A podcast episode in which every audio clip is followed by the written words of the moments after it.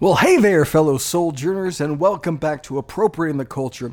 I hope that you've been enjoying this course so far, but regardless of whether or not you like it or think it's worse than Watergate, This is very different than Watergate and more dangerous in many ways. nobody asked you, Bernstein. But criticism and critique is a fitting starting point for today's topic, which centers on judgment. I'm Pastor Shane. I'll be your judgmental neighbor today as we appropriate some culture.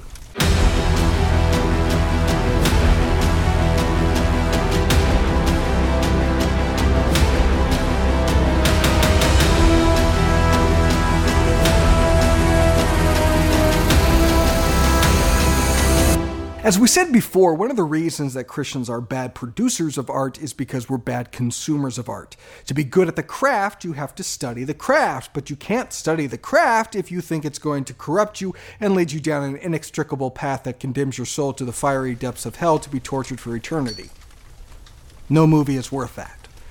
And so many Christians don't engage in the arts out of fear, prudence, self preservation, or a combination thereof. But there is another reason why Christians do not engage in the arts, and that is due to the judgment from fellow Christians. Let's be honest. Would you really want for everyone at church to see your entire DVD collection or to know your entire video playlist history? That would probably make you squirm a bit, and not just because you watched Paul Blart Mall Cop 2 39 times for some ungodly reason, but because we feel pressure to conform to the sensibilities of other Christians. Now, if we're talking sin, you should feel shame and you ought to be condemned, but as we said before, sin is not external, it's not stimuli, it's not even Paul Blart Mall Cop, though it gets close. And just like with the Pharisees who were adding to the law, erecting makeshift boundaries, and judging people based on an arbitrary standard or of man made traditions, we can do the same thing. And we can certainly feel the societal pressure when people look at us askance and say, You're eating with tax collectors and sinners? That kind of judgment from fellow Christians can limit us from living in and engaging with the culture, which is a rather important thing to do if we're going to, you know, appropriate it.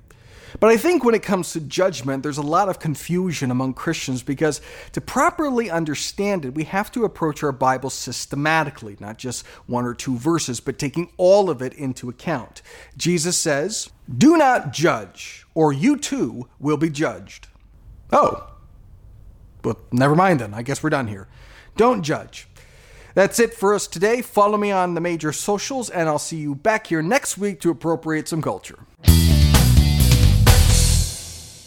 Okay, obviously not really. We all know that there's more to this. Jesus himself institutes the model for church discipline in Matthew chapter 18, and church discipline necessitates and requires judgment. That's how all church discipline starts. You have to judge someone and say, hey, you're doing something wrong. When Jesus says, do not judge, he's talking about the manner in which we judge, which he makes clear to us in the next verse. Do not judge, or you too will be judged, for in the same way you judge others, you will be judged. Jesus here is judging our judging, and in his judgment, judging hypocritically is particularly egregious. Why do you look at the speck of sawdust in your brother's eye and pay no attention to the plank in your own eye? How can you say to your brother, Let me take the speck out of your eye, when all the time there is a plank in your own eye? You hypocrite. First, take the plank out of your own eye, and then you will see clearly to remove the speck from your brother's eye. Don't judge hypocritically. First, judge yourself, and then you can judge others. But I don't want to minimize Jesus' words here when he tells us not to judge. I think it's more than just judging hypocritically. As Christians, we're not to rush to judgment or have a judgmental spirit. God is the judge, and we should leave most judgment to him, particularly when it comes to things we don't know for sure, like the eternal condition of people's souls. Then we can probably be reasonably sure of the fate of Hitler and Stalin and Tom Brady. But those are things we don't decide, and we should be content with God as the judge. As James says, there is only one lawgiver and judge, the one who is able to save and destroy. But you, who are you to judge your neighbor? So we don't rush to judgment, we don't have a judgmental spirit, and we don't judge hypocritically, but some judgment is required, as we see with church discipline in 1 Corinthians. What business is it of mine to judge those outside the church? Are you not to judge those inside? God will judge those outside. Expel the wicked person from among you. Expel the immoral brother. That is the final step of church discipline, which necessitates judgment. But you'll notice that Paul makes a further distinction. We are not to judge those outside the church, but we are supposed to judge those inside. He doesn't mean the building. That would be weird. He means we ought to judge those who claim to be Christians. Of non Christians, he says this I wrote to you in my letter not to associate with sexually immoral people, not at all meaning the people of this world who are immoral, or the greedy and swindlers or idolaters. In that case, you would have to leave this world. So, a couple of things here. Number one, Paul, like Jesus, doesn't want us to leave this world, but to live in and be among the immoral people, eating with tax collectors and sinners. And number two, Paul is judging those outside the church in a sense. He does call them immoral. That's a judgment call. And Christians need to distinguish good from evil and call sin sin. This is more about accountability and jurisdiction.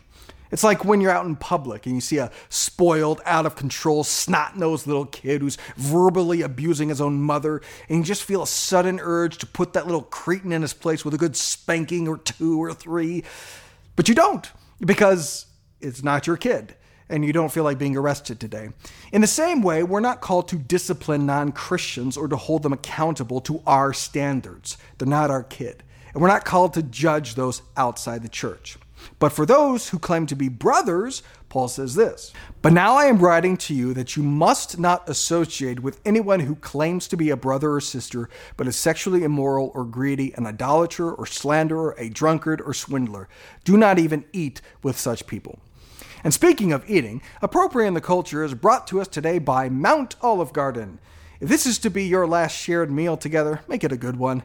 Gather around our table with two or more for all your awkward church conversations. Correct, rebuke, discipline, and beat your wayward son with our unlimited breadsticks. Turn them over to Satan to save their souls and save yourself some money while you're at it with our reasonably priced menu. Mount Olive Garden. When you're here, you're dead to me. Alrighty, so when Paul tells us to not even eat with the sexually immoral or the greedy or idolaters or slanderers or drunkards or swindlers, you might be thinking, wait a minute, some of my closest friends and family are sexually immoral, greedy, slanderous, idolatrous, drunken swindlers, because let's face it, aren't we all? We're all sinners in need of forgiveness, and God forgives us completely and totally when we confess our sins in repentance, and we need to forgive others in the same way. But contrition and repentance are necessary conditions for forgiveness. The church discipline escalates based on whether or not the person repents of their sin. It's not about the nature of the sin or the severity of the sin or whether or not we sin. We all sin, especially Tom Brady. What Paul is talking about here is habitual, perpetual, unrepentant sin.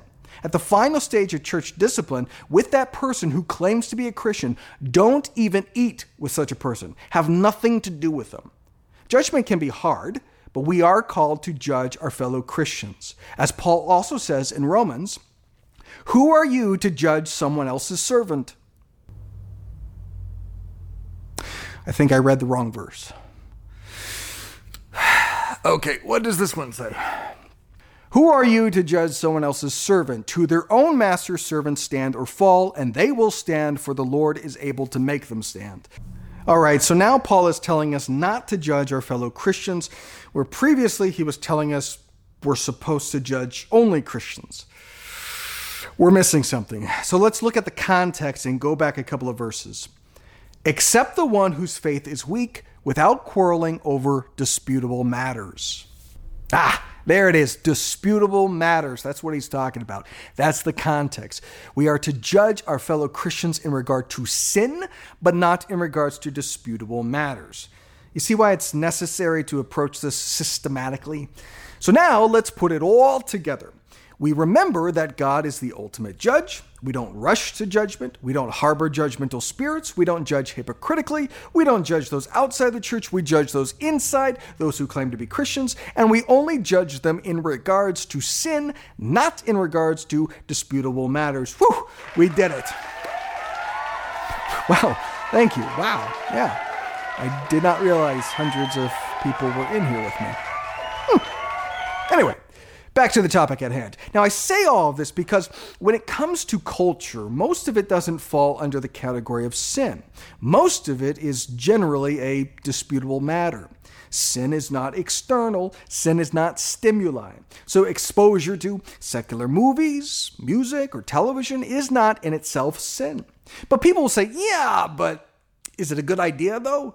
Why fill your head with that garbage? Scripture says whatever's true, whatever's noble, whatever's right, whatever's pure, whatever's lovely, whatever's admirable, if anything is excellent or praiseworthy, think about such things.